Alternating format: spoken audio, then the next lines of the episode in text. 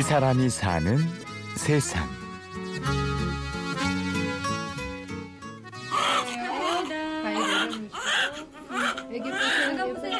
바로 그날 우리도 태어났다. 엄마로 그리고 아빠로. 이제는 아빠 차례. 이 두 여자는 내가 지킨다. 2010년 31살의 김진영 씨가 아빠가 되었습니다.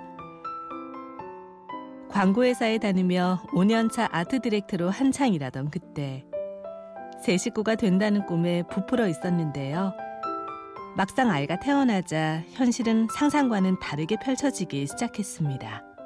어떻게 해야 될지 몰랐던 것 같아요. 이게 애가 딱 태어나서 사, 실 기저귀를 어떻게 갈아야 되는지도 모르고 잘못하면 뭐 애가 워낙 부서질 것처럼 되게 약하잖아요. 그러다 보니까 하나하나 배워가면서 물론 이제 잠 못 자고 그랬던 게 저희 애기도 되게 심했는데 뭐 그러다가 이제 뭐 일어나면 사실 제가 해줄 게 아무것도 없는데 남편으로서 못 들은 척 했다든가 뭐 이런 것들 때문에 많이 싸웠던 것 같은데 아이는 작고 연약해 부서질 것만 같았고 부부는 실수투성이었죠.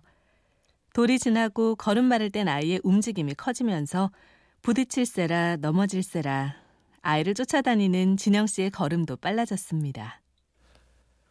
잘 못 걸으니까 더 안아주게 되고 말을 못하니까 귀를 기울이게 된다. 사랑스러운 행동을 해서 사랑하는 게 아니라 그 반대라서 사랑하게 된다는 걸 아빠가 돼서야 알았다. 아무것도 못해서 더 사랑하게 된다는 걸. 두 돌 무렵 아이가 말을 시작하며 아빠에게 새로운 과제가 주어졌습니다. 술을 먹고 언젠가 한번 들어왔는데 되게 말 잘 못하는 말로 이렇게 아빠 줄 냄새 찔러요 막 그래서 아 그래서 그때 뜨끔해서 그때 이건 좀 아닌 것 같다. 저도 어렸을 때 기억이 아버지께서 이렇게 술 냄새를 풍기면서 들어오시는 그 모습이 이렇게 썩 좋지 않았거든요. 아, 나 술을 끊어야겠다. 한 채로 하루에 한 두 시간만 퇴근 후에 투자를 해서 그림 한번 그려보자 라는 생각을 했어요. 그러다가 동화책을 한번 그려볼까 어렸을 때 저의 꿈이었는데 이것저것 그리다 보니 블로그를 처음에 시작을 했는데 미대를 졸업한 지 몇 년 만에 진영 씨는 그동안 써온 육아일기와 사진들을 꺼내서 매일 밤 그림을 그리기 시작했습니다. 그림을 시작하면서 진영 씨에게 변화가 찾아왔습니다. 소재를 찾다 보니 아이를 돌보면서 작은 것들도 눈여겨보게 되었고 보도엔 육아를 재치 있게 표현하다 보니 공감하고 응원하는 사람들도 늘었습니다. 태어났을 때도 보면은 막 용품 같은 거 있잖아요. 이렇게 출산 용품 같은 거. 사실 제 그림 보면 약간 그런 것들이 많이 나오는데 그런 약간 작은 부분에서 재밌어 하시는 것 같고 모유수를 하더라도 뭐 아름다운 그림이기도 하지만 사실 그 내면에는 되게 힘들고 다녀할 때도 너무 힘들었었고 여러 가지 그런 에피소드들이 아 이거 참 놓치고 싶지 않다. 정말 이렇게 키워봐야지 알 수 있는 그런 얘기들을 저도 그냥 좀 표현해보고 싶었던 것 같아요. 특히 남편의 시선에서 엄마와 아이를 바라보고 그린 그림들은 육아에 지친 엄마들에게 잔잔한 감동을 불러일으켰죠. 와이프가 되게 힘들었던 모습도 음, 어, 1년 동안 육아 유지를 했었는데 와이프가 그때 동안에 막 뭐 그런 작은 그런 뭐 아픔이라든가 뭐 기쁨이라든가 신생아 때라든가 그때 당시에 고통스러운 부분들이 있잖아요. 그런 것들을 되게 그림으로 한번 표현해 보고 싶었던 것 같아요. 처음엔 자신과 딸의 모습을 기억하려고 시작한 일이었지만 그림을 그리는 동안 진영 씨는 점점 주변을 돌아보면서 그때그때 느낀 것들을 담아냈습니다. 참 한편으로는 제가 뭐 광고인이기도 하지만 딸아이 키우는 한 대한민국 그냥 남자로서 가장으로서 다른 눈으로 보면 좀 달라 보이는 게 있잖아요. 또 아빠의 시선으로 봤을 때 이런 건 어떻게 풀어줄 수 있을까? 어떤 생각이 들까? 어떤 공감을 할 수 있을까?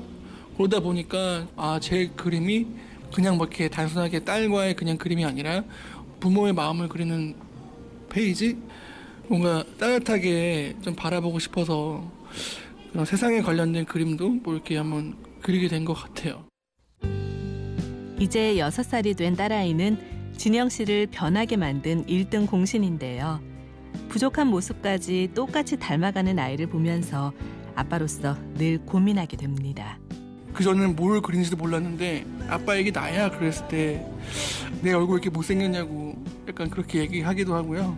약간 이것저것 물어보는 게 약간 좀 뜨끈뜨끈하면서 이제 아빠 입장에서는 딸한테 너무 잘해주고 싶고 다 예뻐해주고 싶고 그러다 보니까 워낙 또 이렇게 되게 버릇 없어지고 그러면 또 혼내야 되는데 또 하, 혼내면 또 아빠 미워하고 또 가는 그 모습이 또 저는 그게 좀 약간 안 돼서 어, 훈육에 대한 그게 참 걱정이 좀 많이 되는 것 같아요. 어린아이로 좀 더 머물러 주었으면 하고 생각하는 순간 이미 아이는 훌쩍 자라 있고 그 모습을 아쉬워하면서 바라보는 것이 부모지요.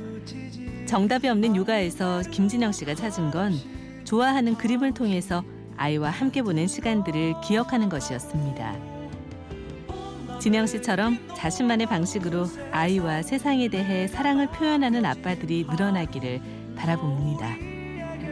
아기 때부터 연필 하나만 있으면 애가 너무 즐겁게 그림 그리는 걸 보면 아 참 닮았구나 라는 생각이 들고 나중에 딸버버가 딸과 함께 그렸어 뭐 이런 거 한번 만들어 볼까 이런 말도 안 되는 생각하고 있습니다. 이 사람이 사는 세상 취재 구성의 홍지은 저는 류수민이었습니다. 고맙습니다.